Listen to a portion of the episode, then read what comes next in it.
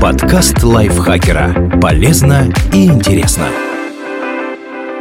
Всем привет! Вы слушаете подкаст лайфхакера. Короткие лекции о продуктивности, мотивации, отношениях, здоровье. В общем, обо всем, что делает вашу жизнь легче и проще. Меня зовут Дарья Бакина, и сегодня я расскажу вам о шести способах грамотно реагировать на рабочие ошибки, если вы начальник. Все мы совершаем ошибки, но далеко не все умеют превращать их в возможности для обучения и роста. Вместо того, чтобы забывать свои или чужие просчеты, или тем более автоматически наказывать за них, важно научиться анализировать детали и грамотно строить диалог. Давать конструктивную обратную связь не так просто, как может показаться. Самая лучшая стратегия заключается в том, чтобы относиться к подчиненным как к ответственным членам команды и стараться не перегибать палку. В конце концов, люди приходят в компанию компании, а уходят от плохих начальников. Если вам сложно разрешать рабочие конфликты и обсуждать профессиональные ошибки, попробуйте эти тактики. Никогда не начинайте разговор в гневе. Это мудрый совет для любой сферы жизни, а для работы тем более. Мы бываем так ослеплены совершенной ошибкой, что наша первая реакция – сорваться и наговорить лишнего. Поэтому возьмите за правило не разговаривать с подчиненными сразу. Дайте себе немного времени, чтобы успокоиться и все проанализировать. Так разговор будет гораздо более продуктивным. Всегда проверять себя. Прежде чем разбирать ситуацию с сотрудником, посмотрите на нее с другой стороны. Может быть, ошибка связана с тем, как вы выстраиваете процессы в отделе или в компании. Скажем, курьер опоздал или перепутал заказ. Да, он виноват и должен взять на себя свою часть ответственности. Но попробуйте разобраться в деталях всей картины. Возможно, всему виной неудобная система обработки заказов, и есть способы ее как-то изменить, чтобы ошибка больше не повторялась. Ответы на подобные вопросы помогут предотвратить просчеты в будущем и улучшить рабочий процесс.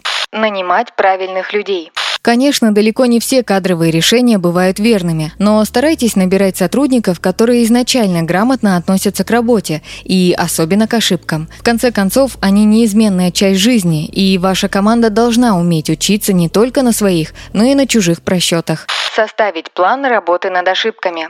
После того, как вы обсудили ошибку с сотрудником, продумайте вместе с ним план на будущее. Что можно сделать, чтобы случившееся больше не повторилось? При этом ваше понимание не должно превращаться в спускание ситуации на тормозах. Реализуйте подготовленный план сами или проверяйте, как это делает подчиненный. Быть примером. Этот способ идет рука об руку с советом всегда проверять себя. Если ваши сотрудники считают вас идеальным, им вряд ли захочется признаваться вам в своих ошибках. Хорошие боссы не скрывают собственных промахов, а делятся ими с подчиненными и позволяют вынести из них уроки. Когда сотрудники осознают, что вы тоже не робот, это делает вас ближе друг к другу. К тому же они будут понимать, что вы не станете слишком сурово судить их за оплошности и недочеты. Не бояться ошибок. Иногда нам бывает сложно признать, что мы сделали что-то не идеально. Именно этот шаблон мышления не дает нам добиваться успеха. Ошибки абсолютно естественные, и их стоит ожидать. Более того, если вы признаете их и учитесь новому, это помогает на пути к Олимпу. Когда люди в вашей команде понимают, что их не уволят за ошибку, происходят сразу две вещи. Во-первых, сотрудники гораздо охотнее ищут инновационные подходы к решению задач, а во-вторых, они навсегда запоминают этот жизненный урок урок. Даже если когда-нибудь ваши подчиненные решат уйти из компании, они усвоят ваше наставление и будут относиться к ошибкам по-другому. Покажите своей команде, что значит руководить твердой рукой и сохранять оптимистичный настрой перед лицом проблем. И тогда они отплатят вам усердной работой, преданностью и креативностью.